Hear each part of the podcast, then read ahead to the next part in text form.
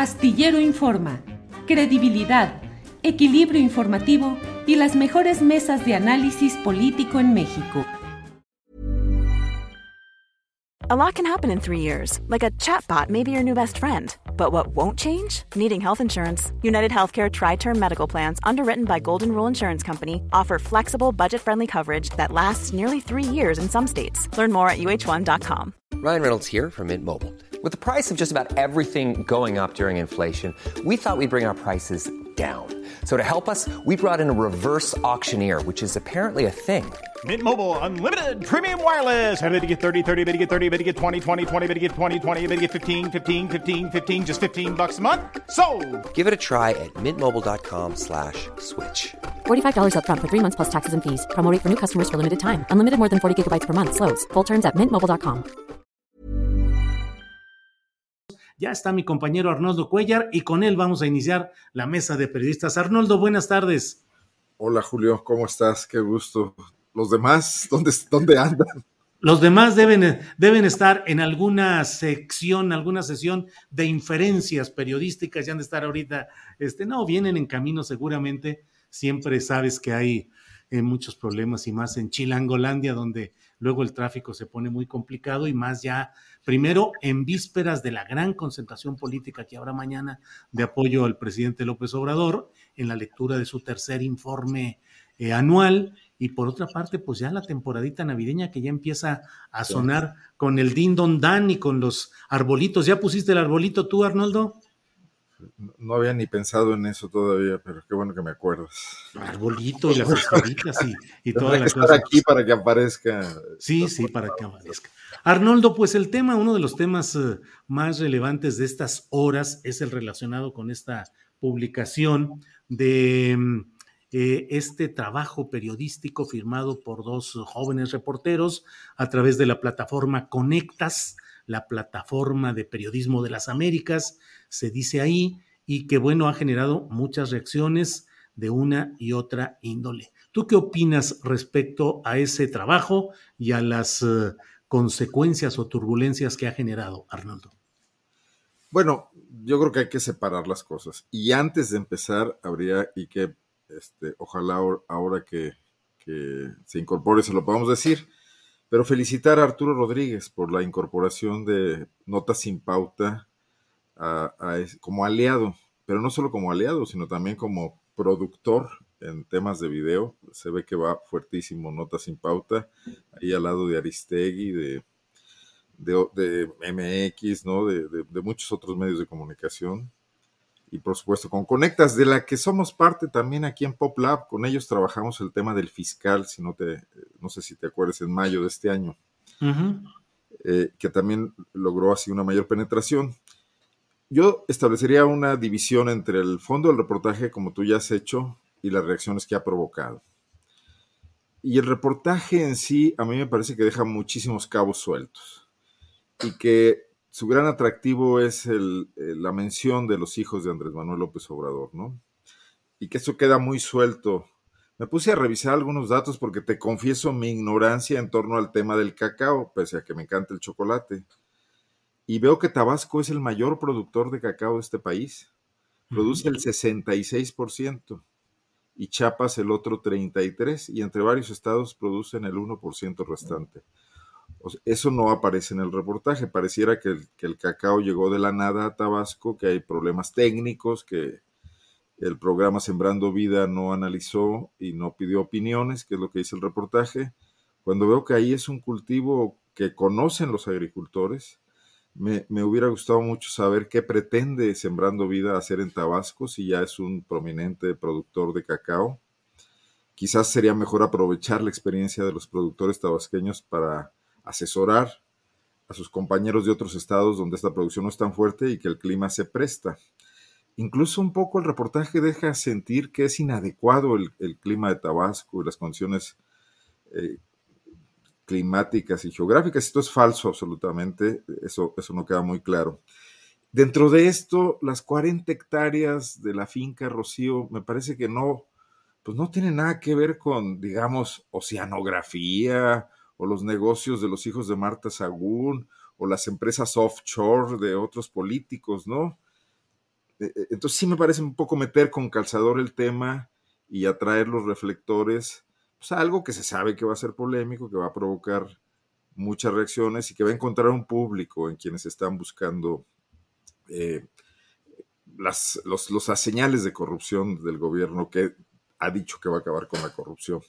Y ahí sí me, me, parece, con todo respeto al trabajo de los compañeros Tania Gómez y Sergio Rincón, que hay un poco de venta mercadotécnica del producto periodístico, ¿no? Eh, me parecería en este momento y quitando esas aristas, saber con mayor detenimiento si la inversión está correctamente hecha, si la cadena de valor que se pretende fortalecer va a beneficiar a los campesinos productores que ya existen en Tabasco con el cacao, o si los va a defraudar como pasó con el café en la época de Echeverría y de Fausto Zapata.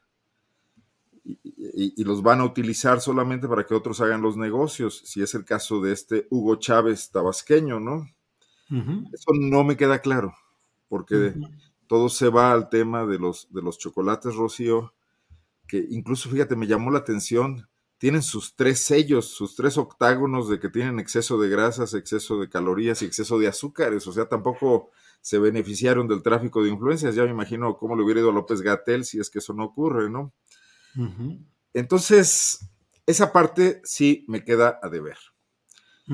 Por otro lado, la reacción del presidente me parece absolutamente equivocada y desproporcionada y le da, le da muchísimo juego a, este tema y, y, a que todos nos volquemos a criticarlo con justa razón por haber querido, por haber utilizado el argumento ad hominem, ¿no? Como, como se conoce en lógica por haber señalado a los personajes y no al argumento, por haber descalificado a quienes publicaron el reportaje. Carmen Aristegui se ve que solo hizo, lo que hizo fue publicarlo. Eh, igual que proceso, el trabajo en realidad corresponde a, estos reporteros independientes y no dijo absolutamente nada ni aclaró absolutamente nada del fondo, que creo que hubiera sido mucho más ventajoso para él y que hubiera sido ventajoso incluso porque apareciera su hijo Andrés también dándole una entrevista a estos reporteros y hablando del tema. No, no, sé qué tengan que ocultar o no, por qué no quieren salir o qué, o qué política de, de, transparencia tienen en relación con, pues bueno, pues con el prominente lugar que ocupa su padre, que creo que sin duda habrá que tener un protocolo para eso. O sea, un gobierno que quiere acabar con el influyentismo y con la corrupción tiene que atender esas cosas en un país como este y en medio de enormes suspicacias y de estar metidos en la trinchera. Entonces sí veo que por todos lados se cae en este tema de, la distracción, de la crispación. Ahora ni siquiera se ha discutido en forma eh, profunda, tú, tú fuiste una excepción, el tema del fondo del reportaje. Se está discutiendo muchísimo el ataque del presidente a los periodistas que pasaron de ser pro AMLO ahora a ser neoliberales de un día para otro. Eh, y, y, me parece que el presidente sí le hace falta un paso previo de reflexión a veces en esas mañaneras antes de salir a contestar o de utilizar estos clichés de elevar el tono del debate para, para cobrarle costos también a sus interlocutores. Algo que le funciona muy bien con el Reformo, que le funciona muy bien eh, con el Universal, etcétera, medios de comunicación que de por sí eh, a lo largo de los años mantienen una crisis de credibilidad, ¿no? Pero bueno, e, esos serían los comentarios que, me gustaría hacer al respecto y que creo que repiten muchos de los temas que tú ya has tardado aquí, ¿no? Tratado aquí. Arnoldo, gracias. Ya está con nosotros Temoris Greco. Temoris, saludos, buenas tardes. Hola, hola, buenas tardes, perdón. Estaba, estaba ya sentado esperando el, inicio del, programa, pero me puse a transcribir entrevistas y cuando uno hace eso, es, es tan pesado y tan que se pierde, entonces, hace un momento me, hizo el favor de llamarme Adriana y yo, wow. Entonces, así. Qué, poco, respeto, a, qué, poco, respeto a, la alianza que tenemos, mi estimado Temor. Dejarme aquí solo. Pero así sucede. así sucede lo que López Obrador a Carmen Aristegui, me dejas colgado la mitad. Híjole. El sexenio. tendré, tendré que mejorarte la oferta. Eh, Temoris, hemos comenzado a hablar sobre el tema, obviamente, de el reportaje publicado por Conectas en seis medios, entre ellos Proceso y eh, Aristegui, bueno, el, equipo, el portal las eh, transmisiones de Carmen Aristegui y pues las respuestas del propio presidente. No necesito entrar mucho en detalle porque es un tema que está presente y del cual hemos tuiteado y comentado y hemos visto todas las reacciones. ¿Cuál es tu punto de vista sobre lo que ha sucedido, Temoris? Pues mira, o sea, este, espero no repetir nada de lo que de lo que ustedes ya eh, han comentado. Este, creo que es inevitable que, algo diga que ya, dijeron. Pero bueno, son varias cosas. Primero, eh, lecciones para los jóvenes periodistas que hicieron esto. Que descubran y que entiendan que las inferencias son, son un, un, recurso del periodismo de opinión, no del periodismo de investigación, y están ahí para hacer periodismo de investigación. Entonces, esto ha, tenido, ha tenido un costo para ellos, ha tenido un costo para las organizaciones que están involucradas en su proyecto, y ha tenido un costo para el periodismo porque ha facilitado un, un, ataque presidencial que por lo demás es injusto y que ahora voy a comentar. Lo otro es para Conectas. Conectas es una plataforma internacional que promueve el periodismo de investigación y que aquí quedó de ver porque ellos tutelan el trabajo de los periodistas que presentan solicitudes en sus convocatorias abiertas, solicitudes que son examinadas por, por colegas expertos, por editores de muy buen nivel, muy respetables, y que, eh, y que, y que su tarea es asegurarse, no es, no es guiar temáticamente el trabajo, pero sí es asegurarse de que estos trabajos cumplan con todo el rigor y, las, y, los elementos necesarios, pues para también, eh, eh, para, que, para que mantengan en alto eh, la calidad o, que, representa el nombre de, de. Y también va a ser necesario para los medios, que, eh, los seis medios que están involucrados en esta alianza que, organiza Conectas, o sea, Conectas hace una convocatoria eh, a periodistas para que presenten proyectos de, de investigación, los tutela pero además también consigue dónde publicarlos y para eso forma estas, estas alianzas o esta alianza de medios eh, eh, de, de, pequeño y mediano tamaño.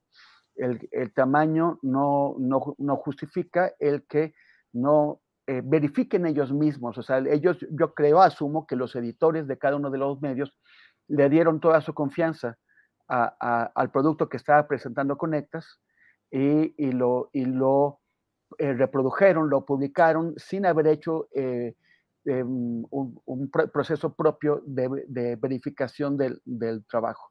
Porque aunque el trabajo en términos generales está bien, eh, el, el, hacer estas inferencias, el, tratar de forzar una conclusión o una percepción, pues no, no va ni con la, con la altura que representa ninguno de esos medios ni conectas, ni los mismos colegas que, eh, que, han hecho ese trabajo y que han hecho otros de, mucha mejor calidad.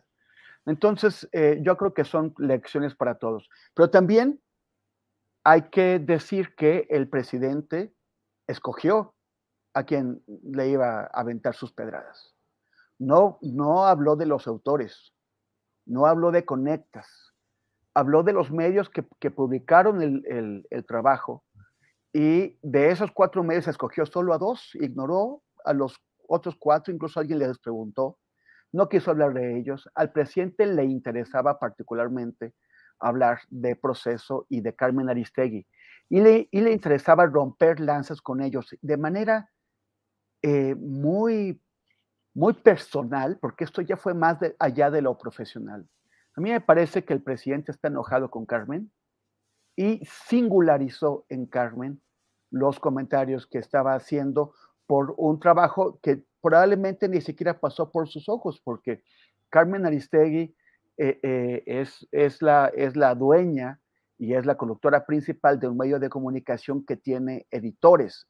La responsabilidad de que ese medio eh, produzca el mejor material es de esos editores y ellos son los que le pasan a Carmen la, esta, esta información. Ellos mismos tendrán que revisar sus, procesos internos para ver esto. Pero el caso es que el, el trancazo tirado desde presidencia fue directo para una periodista con una universidad probada, una universidad que el presidente conoce. Ahora les dijo a sus seguidores que, que, Carmen nunca ha sido apoyadora del movimiento y que nunca ha estado con ellos. Perdón, Carmen no tenía por qué apoyar su movimiento.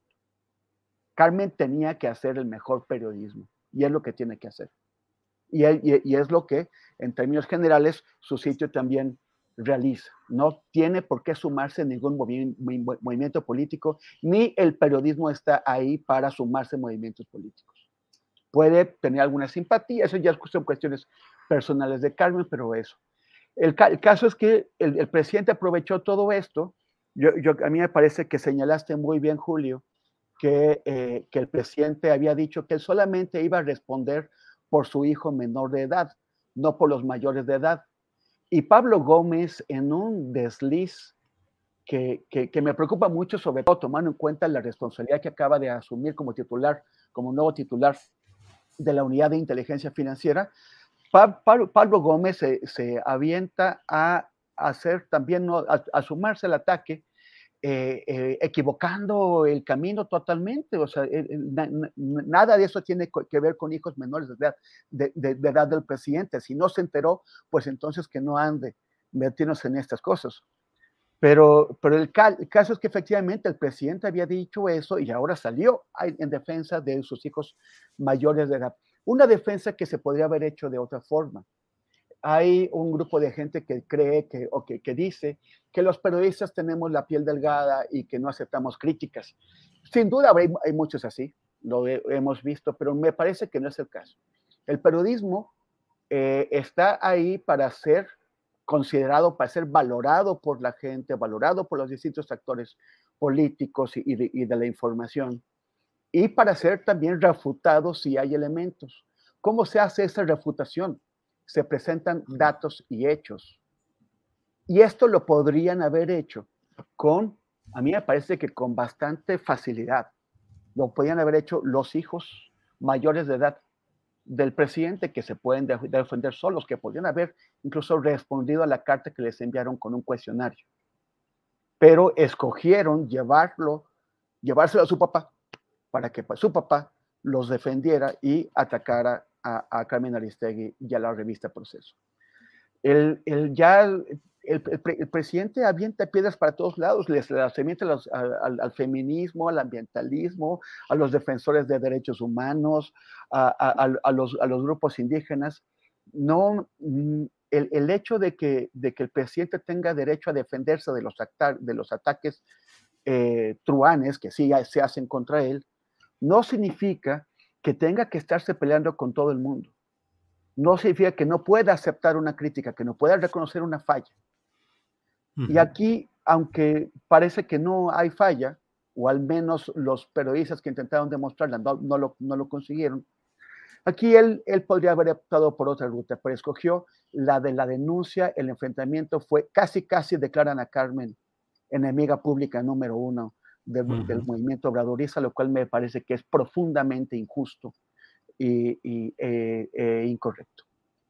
Gracias, Temoris. Bienvenido, Arturo Rodríguez. Llega usted a tiempo barriéndose en primera, barriéndose en home, Arturo.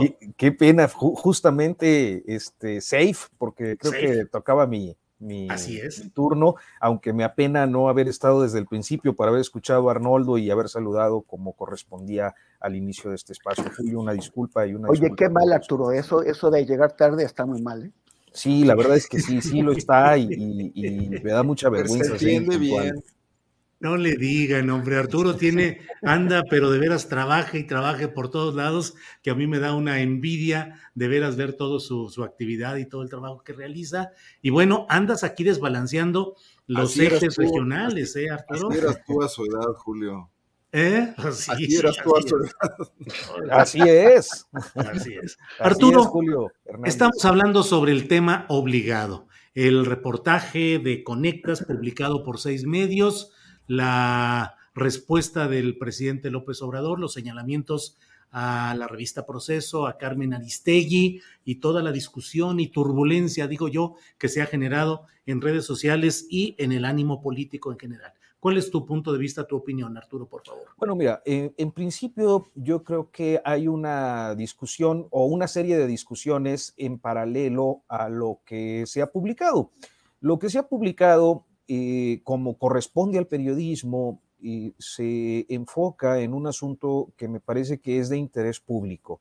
Eh, el reportaje que realizan Tania Gómez y Sergio Rincón, básicamente lo que acredita es que hay una persona cercana, eh, amigo de uno de los hijos del presidente, que fue designado parte del, del Consejo Técnico de Sembrando Vida y como tal impulsó el cultivo de cacao y que eh, aunque finalmente no tomó el cargo, el cacao se impuso a productores eh, campesinos del estado de Tabasco, donde pues él tiene su asiento empresarial y naturalmente eh, observamos que hay eh, campesinos beneficiarios de ese programa que son proveedores de esta persona que se llama Hugo Chávez Ayala.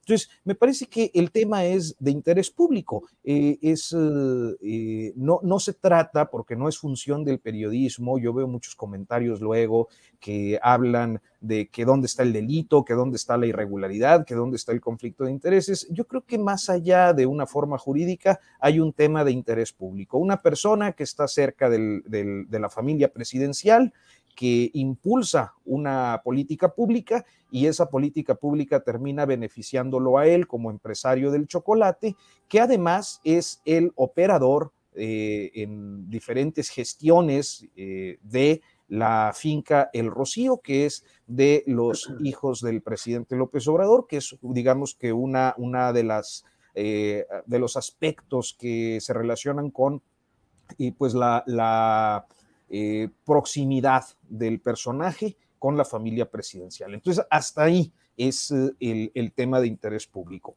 ¿Qué es lo que sucede? Bueno, pues que el, el presidente López Obrador re, reacciona ante esta publicación que aparentemente eh, según dijo, no había leído solo el cuestionario donde se hacía eh, el planteamiento respecto a si Hugo Chávez Ayala había diseñado Sembrando Vida.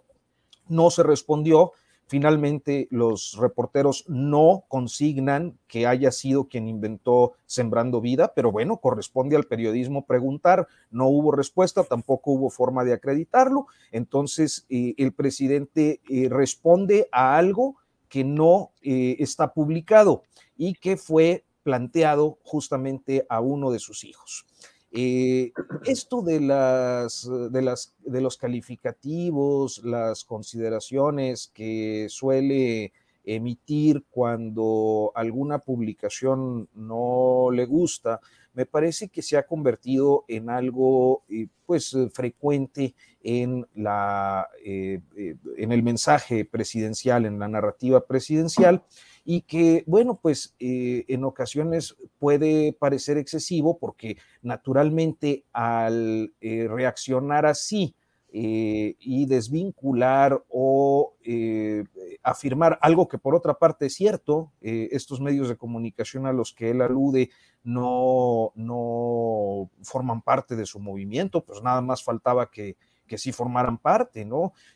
como no han formado parte de ningún otro, eh, eh, se convierte en un motivo de reclamo y, de mucha actividad y de mucha eh, de diferentes expresiones en las redes sociales que en ocasiones pues pueden resultar desproporcionadas porque colocan bajo una presión en, mucha, en muchos sentidos injusta a medios de comunicación y en este caso concreto, pues porque ni Proceso ni Carmen Aristegui son los autores del reportaje, pero básicamente han sido colocados en, la picota de las redes sociales por eh, las expresiones presidenciales del día de ayer. Ahora, ¿qué es lo que creo al respecto? Bueno, pues que eh, eh, al menos me parece que es natural que el presidente tenga eh, este tipo de expresiones, en tanto su lógica de comunicación política ha sido mantener la narrativa y la agenda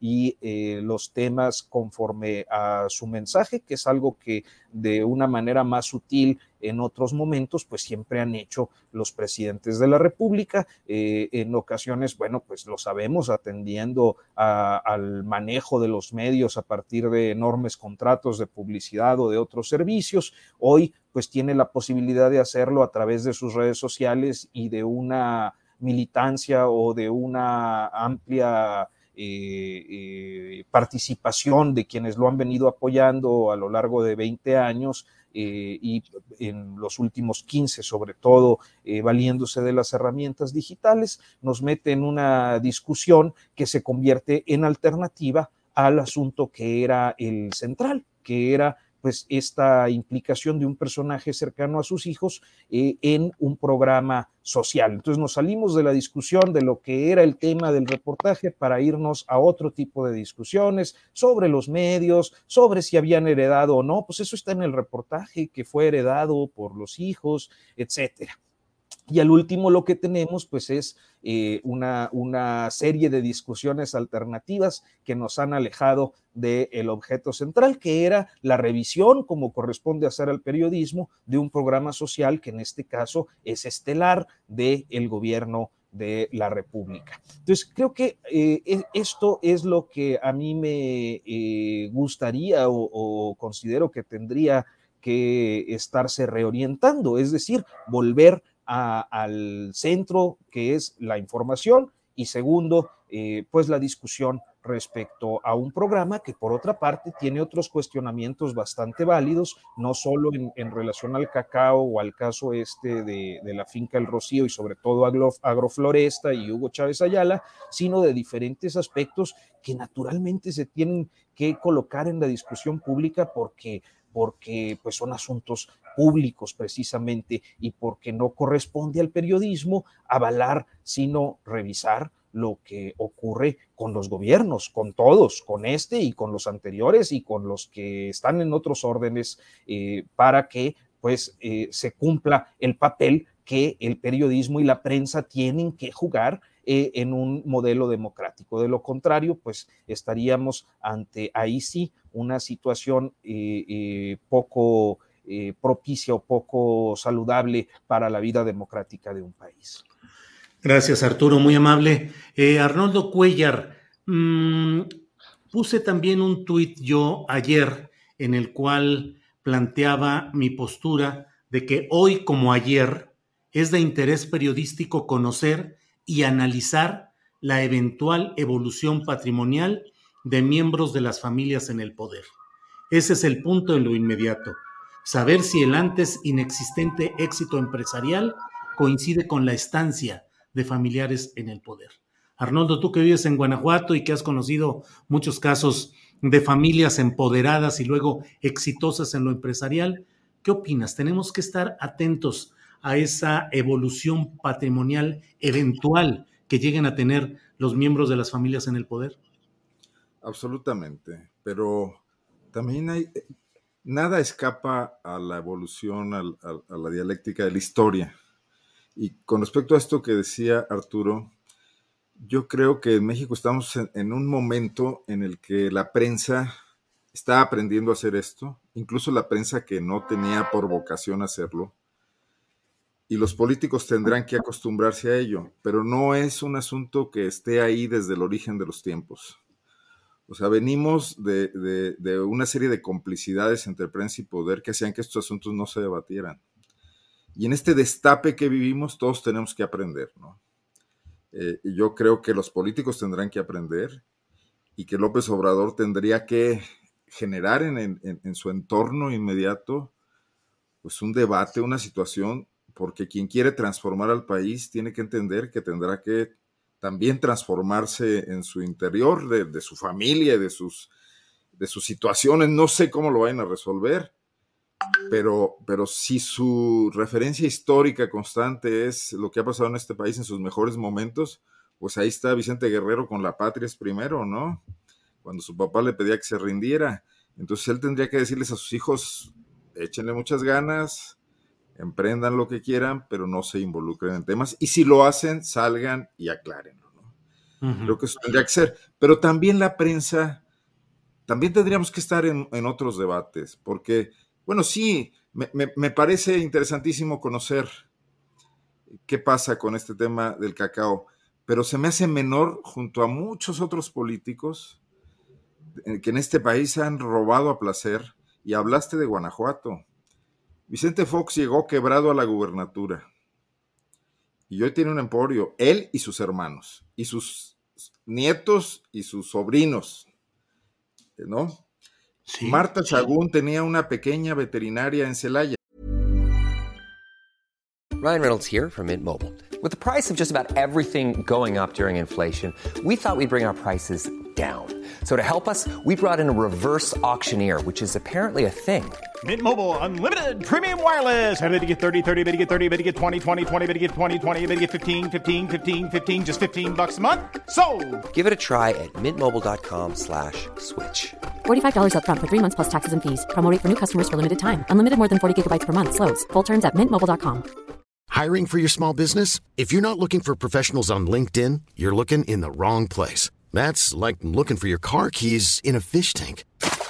LinkedIn helps you hire professionals you can't find anywhere else, even those who aren't actively searching for a new job but might be open to the perfect role. In a given month, over 70% of LinkedIn users don't even visit other leading job sites. So start looking in the right place. With LinkedIn, you can hire professionals like a professional. Post your free job on linkedin.com slash people today. Y hoy sus hijos son grandes empresarios, restauranteros y construyen naves industriales, etcétera, etcétera, etcétera, ¿no? Y, y no había una prensa en ese momento que fuera del chisme, de la columna política, entrara a documentar. esa historia la tenemos que construir. A mí me gusta mucho que estén ahí medios como Notas sin Pauta, ya lo decía hace rato. Eh, yo de pronto eh, discrepo mucho, por ejemplo, de lo que pasa con grandes medios, que ya son grandes, pese a ser alternativos, como, como es el portal de Carmen Aristegui, en el sentido de que se aprovechan del trabajo de periodistas independientes que andan buscando espacios para publicar y ventanas para sacar su trabajo adelante, pero no le invierten ellos mismos ya la investigación. Ya no hay una unidad de investigación de Aristegui. Eh, y bueno, a nosotros nos ha pasado y bueno, a lo mejor esto genera próximamente un veto, pero cuando sacamos el fiscal hubo que andar rogando por espacios para que se publicara eh, en, en, en espacios como Aristegui Noticias, el fiscal de Guanajuato. Creo que también eso debe, debe debatirse y debe sanearse. O sea, me parece muy bien que haya estas plataformas como Conectas y, yo creo que ahí no se indujo nada. Quizás nada más, como dice Temoris, al editor responsable, quizás le faltó una tercera vuelta a las fuentes y a revisar cosas y a, a profundizar. Quizás, ¿no? Eh, pero no veo que orienten agendas específicas a, temas vinculados a política de quienes financian sus investigaciones. Pero además no hay otra manera de hacer periodismo de investigación. No lo van a financiar los empresarios, que muchas veces están en conflicto de interés. Por supuesto, el Estado tampoco. Entonces, ¿para dónde nos hacemos, no? Entonces, dentro de esa cuestión histórica que mencionaba al principio, pues abramos la puerta a todos estos debates los medios de comunicación también estamos inmersos en ellos. No estamos acá neutralmente tratando de hacer un periodismo que, equilibre cosas y que fiscalice al Estado. En la nada, estamos situados en lugares específicos a la búsqueda de recursos, de mejor, poder mejor pagar a nuestros reporteros, batallando con temas, sufriendo censuras de facto también cuando se tocan ciertos temas. En este país todos tratan de censurar, ¿eh? Los de derecha, los de izquierda, los empresarios, eh, siempre hay alguien que dice, yo, yo conozco al periodista, yo le digo que no, hay manera de presionarlo, este obedece a las instrucciones de alguien, vamos a por acá o por allá, ¿no? Entonces tenemos que construir ese nuevo periodismo y el Estado tendrá que acostumbrarse a él también. No veo que a López Obrador haya que cobrarle todos los réditos que no le cobramos a Salinas y a Cedillo y etcétera, ¿no? A Calderón y compañía, ¿no? Eh, qué bueno que surgió el reportaje qué mala reacción, pero vayamos con calma. Aquí en Guanajuato, bueno, tenemos diputados como Francisco Arroyo Vieira, que fue 20 años legislador y que hoy es un empoderadísimo hotelero en la capital del estado con cinco o seis hoteles que si hubiera invertido todas sus dietas no estarían ahí, por ejemplo. Y como él, debe haber otros 500 o más en este país, ¿no? Claro, claro. Te quedas corto. Sí, no. bueno, pues volteemos, mucho a ver a todas partes, porque esto está, está inmerso en la corrupción. Y entonces, me parece que los 150 mil pesos, ¿cuánto era lo que le estaba dando eh, a Pío, el exfuncionario aquel de Chiapas? Eran 150 mil pesos, ¿no? Sí, sí, sí. Digo, me parece un desmesurado eh, tratamiento periodístico cuando en Guanajuato, y yo lo he dicho las veces aquí, una campaña a gobernador vale 300 millones de pesos y el tope de campaña son 60 millones, ¿no? ¿De dónde salen los 240? No son de 150 mil pesitos que le sacan ahí a uno que otro, ¿no?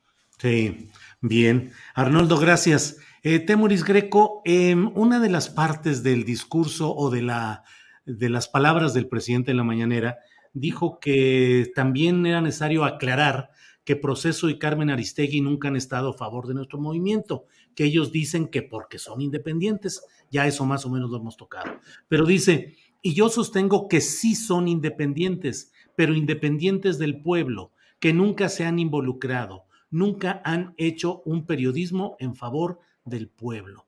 Te pregunto, Temoris, Proceso y Carmen Aristegui no han hecho periodismo en favor del pueblo, uno. Y dos, ¿qué debe entenderse como hacer periodismo en favor del pueblo? Temoris. Eh, lo que pasa es que el presidente no entiende cómo es el periodismo ya no en el siglo XXI, sino en el siglo XX. Sus, referentes son los, los periodistas liberales, juaristas, entre los cuales están los generales Sóstenes Rocha y, Florencio Antillón, antecesores míos, este, eh, que, estaban escribiendo en, en, aquellas épocas difíciles, en el siglo XIX. En aquel tiempo no se entendía el periodismo como ahora. El periodismo era un instrumento de lucha, era un instrumento de la batalla aquellos intelectuales, aquellos periodistas liberales y también los periodistas conservadores a los que el presidente no les reconoce nada, no, no, no escribían como, como eh, alguien que estaba prestándole un servicio a la sociedad, al, pueblo. Estaban escribiendo como alguien que estaba promoviendo sus causas. Y es lo que el, presidente quisiera que se siguiera haciendo ahora. Que, por ejemplo, lo, lo, que dice ahora el presidente Carmen nunca estuvo con nosotros. Ya tuiteros y periodistas han sacado comentarios que hizo Andrés Manuel López Obrador, tweets que hizo y escritos que dejó sobre Carmen Aristegui siempre muy elogiosos. Y ahora resulta que dice mi mamá que siempre no. Yo creo que, que, que lo que le molesta a Andrés Manuel es que Carmen Aristegui no sea una periodista militante de la causa que dirige el propio Andrés Manuel que no sea una periodista como los liberales que, estaban atentos a lo que dijera su dirigente, como Benito Juárez. Pero esa no es la función del periodismo de hoy. El, periodismo que necesita la, sociedad es un periodismo que está atento a lo que hacen unos y otros y que puede beneficiar o no a la sociedad, sobre todo aquello que la perjudica. Y, ese es la, o sea, el, el servicio al pueblo, el no ser independiente del pueblo, o sea, el ser dependiente en el sentido de estarle prestando un servicio al pueblo, es el de aquel periodismo que está atento a las cosas que perjudican al pueblo, que podrían perjudicarle al pueblo. Y es lo que ha hecho Proceso, y es lo que ha hecho, perdón, pero muchísimo tiempo antes de que el, presidente Andrés Manuel López, López, Obrador empezara a recorrer el país, antes, 20 años antes de que, de que hiciera el éxodo a, Ciudad de México, ya la revista Proceso en, en soledad había enfrentado al poder, había enfrentado a Echeverría, había enfrentado a López Portillo, había enfrentado a De la Madrid y había enfrentado a Salinas de Gortari. Antes de todo esto. Y lo hizo en muchos momentos de soledad. Y lo hizo desnudando lo que todos esos presidentes hicieron. Ahora estoy viendo muy, mucha gente que dicen que maicearon a Carmen Aristegui que, y que le están dando dinero y que por eso se explica. La verdad, cada persona que escribe en mi muro eso, me dan ganas de decirle, en lugar de estar diciendo mentiras, demuéstralo. ¿De dónde demonios sacas que a Carmen Aristegui le dicen? ¿Cómo lo sabes? ¿Cómo lo sabes? realmente me, me molesta muchísimo la ligereza y la estupidez con la que se dicen estas cosas. Porque eso, porque eso no es cierto, es una mentira. Entonces, y, por, y, por, y, por, supuesto que, que, Carmen estuvo ahí y proceso con muchos otros periodistas y otros medios de comunicación y otras revistas. Ahora es más fácil hacerlo que antes. Ahora es mucho más fácil hacerlo.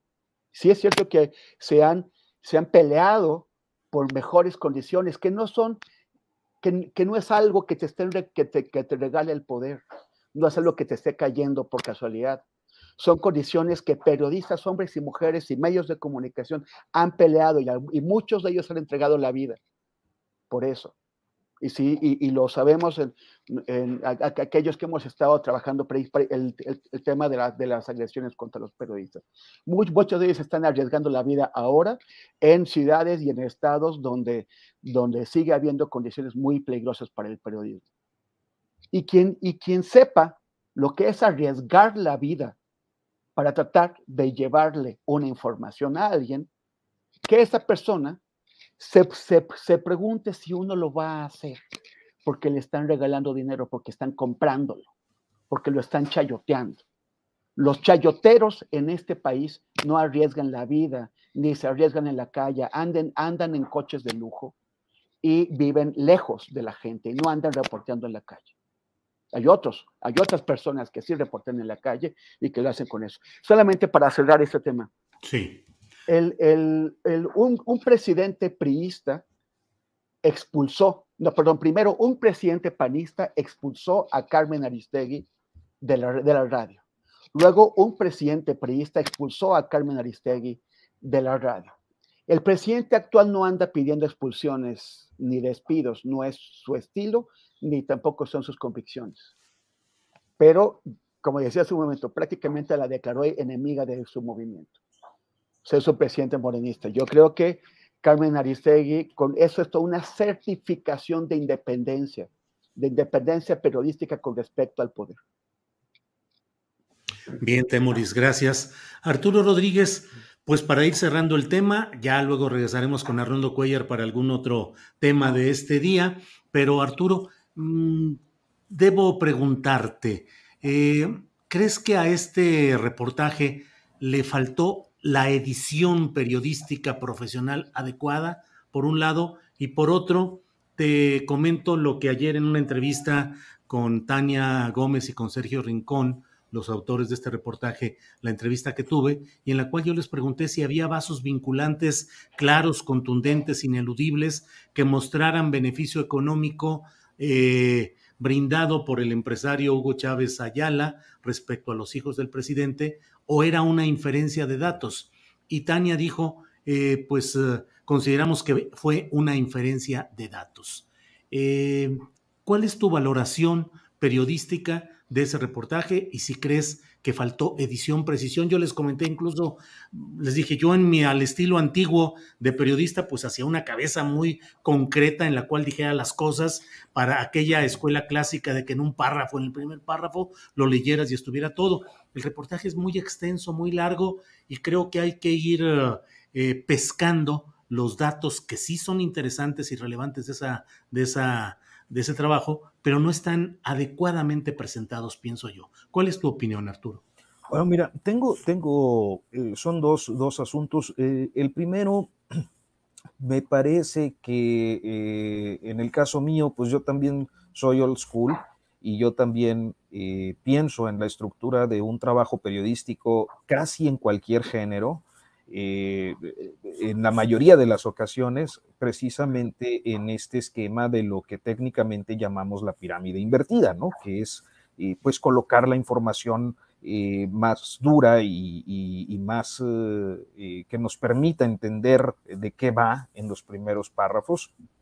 Y me parece que en este caso, y es una opinión muy personal, el proceso de edición que se siguió fue eh, por parte de quienes eh, pues forman parte de Conectas, que no son eh, mexicanos, que no están en México y que pues que quizás también no desconocen un tanto las fórmulas del de, el periodismo en este país y atienden a una serie de técnicas de redacción que en ocasiones pues resultan desde este lado fallidas. A mí personalmente creo que eh, el, esquema o la, forma en la que se estructuró no fue la idónea, pero eh, aún así pues coincido contigo en que ahí hay datos que se tienen que pepenar. Inclusive yo recomendaría, porque además veo diferentes cuestionamientos a, a pruebas y a, diferentes expresiones en el chat eh, de esta transmisión, que eh, se den una vuelta. En Notas sin Pauta no participamos como autores, sino que produjimos el, el, el video, la expresión audiovisual de este trabajo, y me parece que es eh, quizás más claro que, el texto eh, pues porque eh, como en un video se requiere concisión, la concisión hizo posible tener un, poco más de, claridad, al menos es mi punto de vista. por otra parte, y respecto a, a, la expresión de las inferencias, mira Julio, yo creo que una de las cosas que a veces no se, no se perciben, porque además siento que esta, este vocablo se volvió también muy eh, viral, digamos, muy comentado en las redes sociales, inclusive en este chat, eh, me lleva a hacer una reflexión muy, muy sencilla, eh, quizás osada, pero ciertamente de la cual estoy convencido.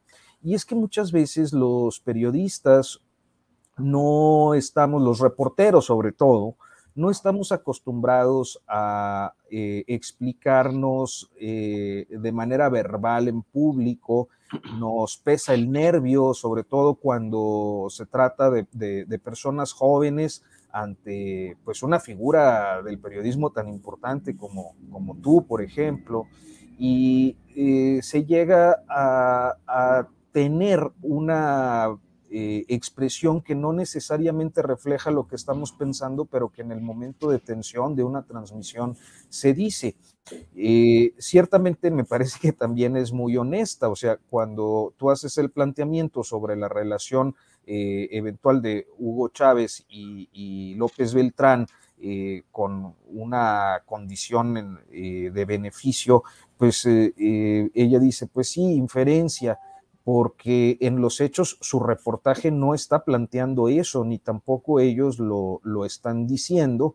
Eh, entonces, creo que se da un, tropezón que suele ocurrir, insisto, cuando uno no tiene tanta eh, habilidad eh, expositiva en, un contexto como este, y bueno, pues se convierte, digamos que en uno de los aspectos que flaquea. Yo creo que hay, eh, eh, eh, y este es, insisto, mi punto de vista, información que es de interés público, que está disponible, porque también veo que hay mucha exigencia de pruebas, está disponible en el sitio de Conectas, en un micrositio, ahí están los documentos oficiales, en el video pueden ver los testimonios de los campesinos, o sea, hay, hay eh, materia, pero sí creo que esa materia pues se vio complicada por un problema de estructura, por una eh, reacción que centra a los hijos del presidente sobre todo, cuando no me parece que haya algo que acredite más allá que la relación entre Hugo Chávez y, ellos.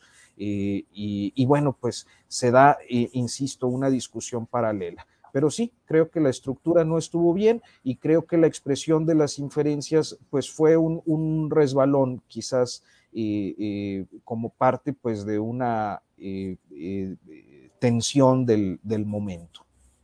Bien, Arturo, gracias. son las 2 de la tarde con 52 minutos. Eh, debo decirles que esta mesa tan interesante y desde mi punto de vista tan profunda y tan respetuosa y cuidadosa, debo decirles que yo me siento muy contento y muy eh, orgulloso de poder eh, ser simplemente el factor de enlace para estas opiniones y estos criterios de ustedes, a quienes respeto y cuyas opiniones mucho valoro.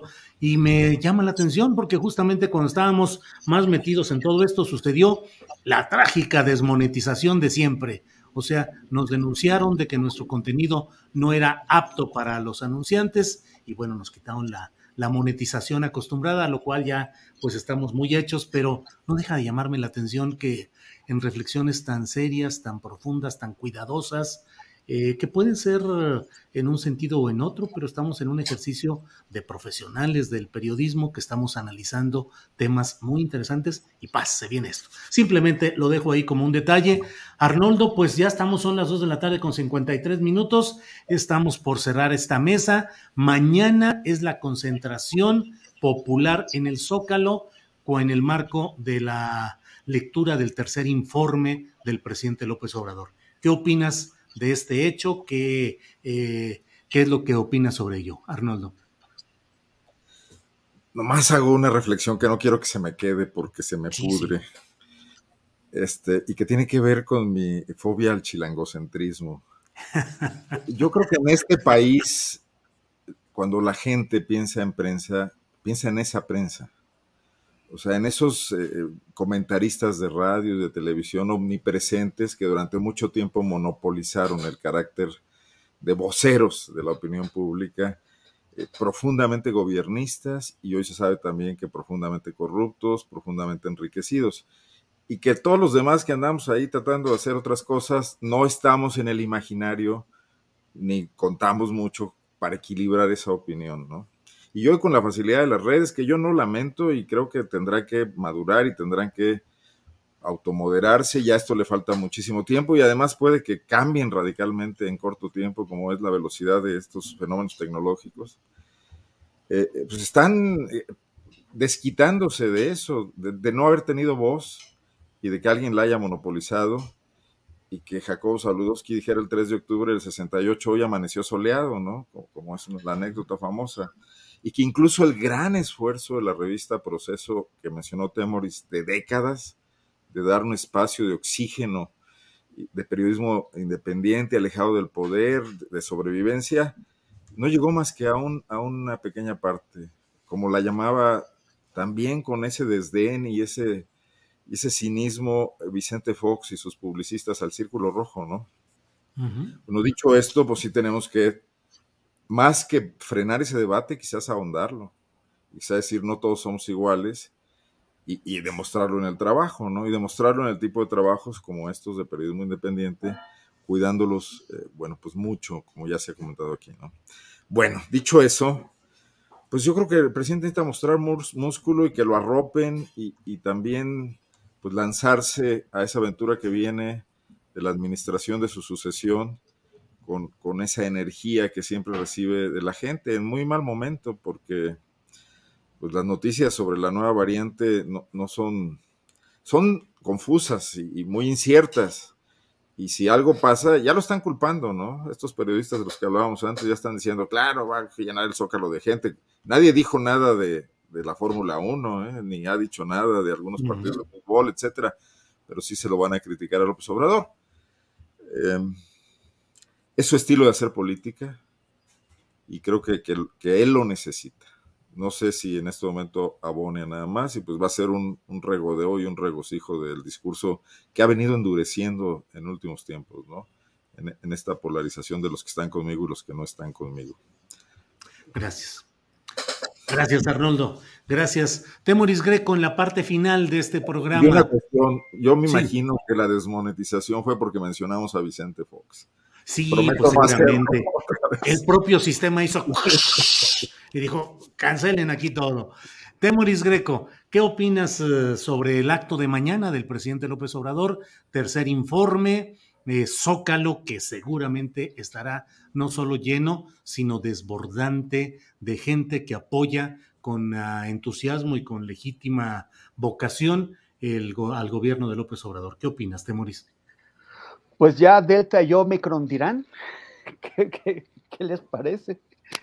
Eh, a mí me parece que, él podría haber sugerido, o sea, si no impuesto, porque no se ha impuesto, podría haber sugerido a, sus simpatizantes que vayan protegidos y que, que protejan a los demás.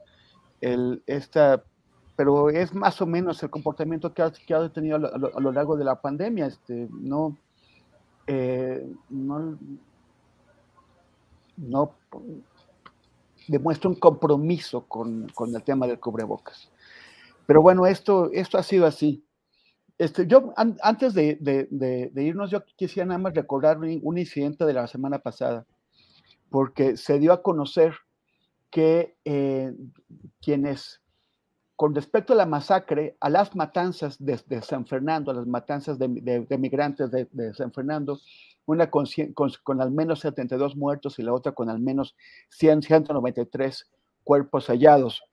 Eh, la Procuraduría General de la República de Peña Nieto se fue a investigar em, no, no a los Zetas, no a los acusados de la matanza, sino que eso se descubrió en los expedientes oficiales, eh, sin avisarles, pusieron como sospechosas de secuestro y de delincuencia organizada a mujeres que estaban investigando a esta matanza. Marcela Turati, que hizo varios reportajes, Ana Lorena Delgadillo, una defensora de derechos humanos, y a eh, Mercedes Doretti, quien es la, eh, la, directora en México del equipo argentino de antropología forense.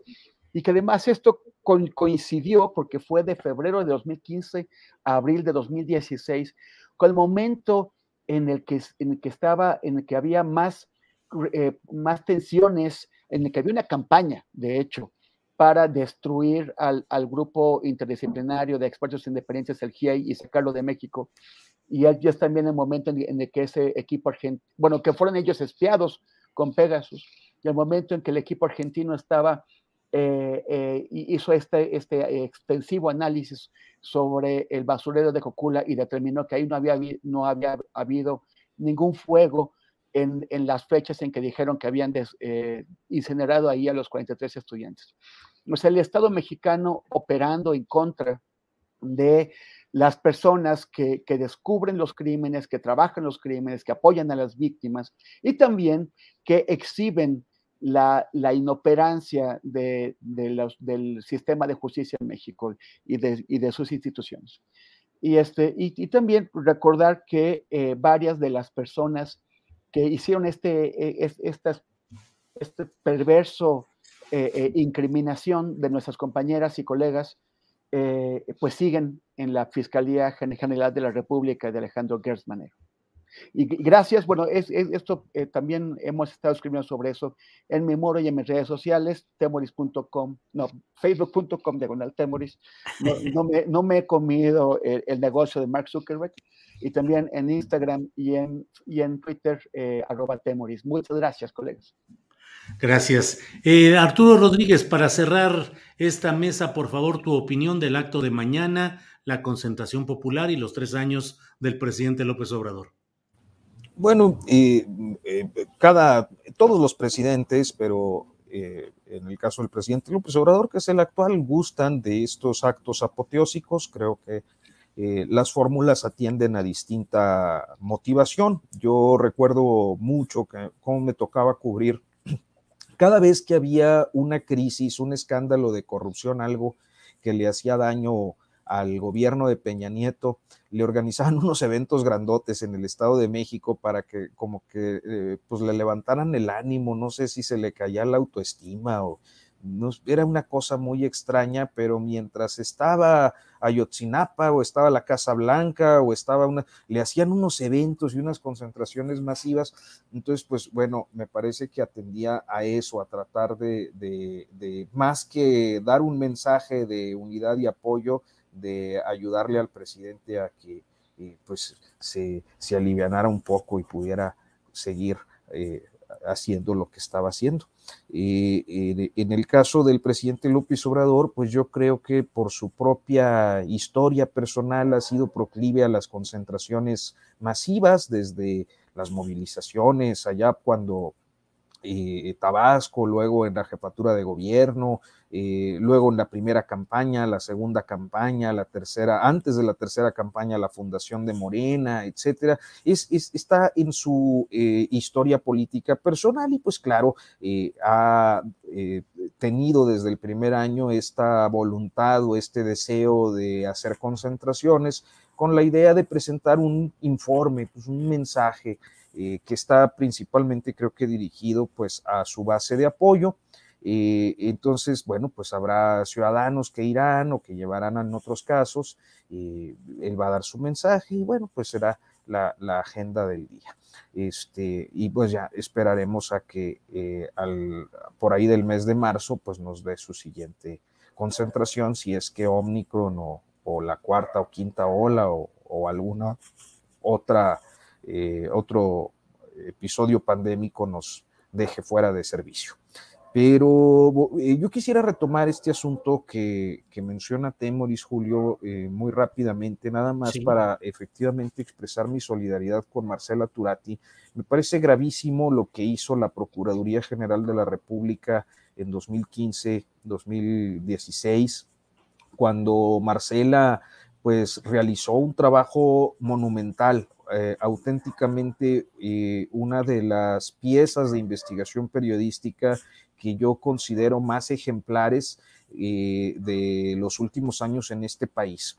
Marcela es una gran cronista, hemos sido amigos y fuimos colegas eh, en la revista Proceso, compañeros en la redacción, y ella eh, pues se ha destacado como una gran cronista que hace periodismo con el pueblo, desde el pueblo, va a las comunidades, habla con las víctimas desde hace muchos años haciendo periodismo social y posteriormente pues involucrándose en toda la eh, pues narración de los calvarios que han tenido que padecer las víctimas de la violencia en este país desde eh, pues que inició el proceso de descomposición producto de eh, la violencia que se eh, incrementó y se acrecentó en el sexenio de Felipe Calderón con el pretexto de la supuesta guerra contra el narco. Entonces, es una periodista de derecho humanista que ha sido ampliamente galardonada en el extranjero, que al menos eh, en el gremio periodístico en México goza de un enorme prestigio,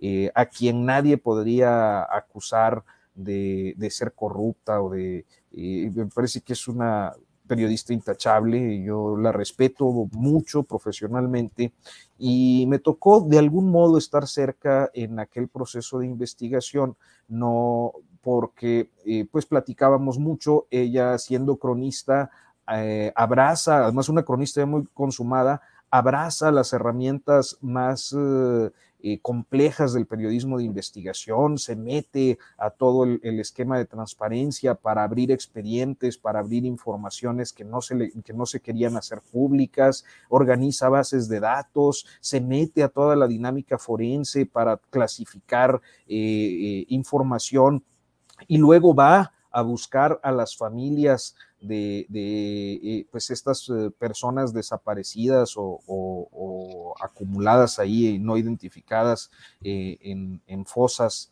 y pues logra una serie de piezas periodísticas que me parece que es auténticamente ejemplar.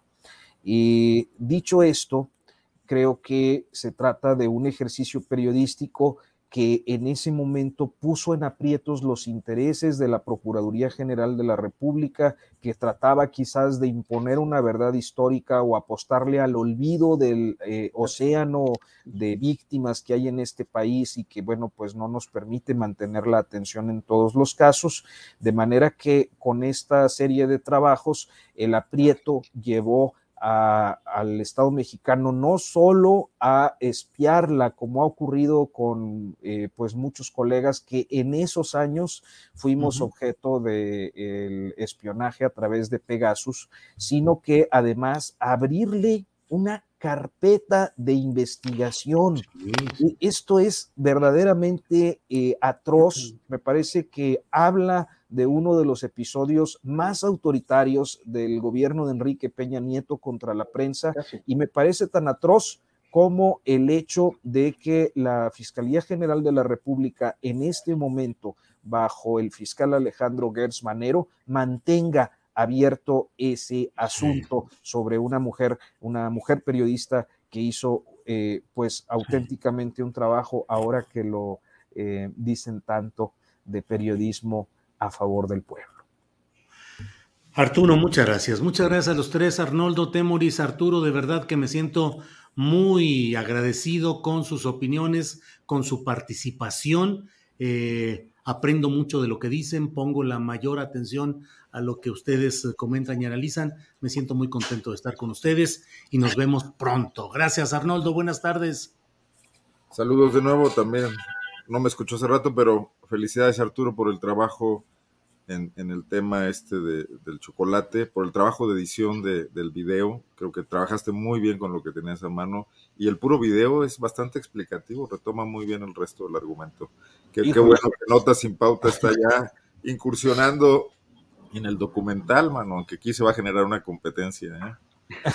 No, mira, este, creo que es eh, justo decir que es un trabajo principalmente de Paco Estrada, que se fue a Tabasco con, con Sergio y con Tania, y de Arturo Santillán, que hizo toda la producción. La verdad es que yo pues ahí este, eh, aparezco nomás eh, de, porrista, de tanto de los autores como pues de Paco y de, y de Santillán, que se hicieron cargo de, de, pues, de toda la chamba. ¿no?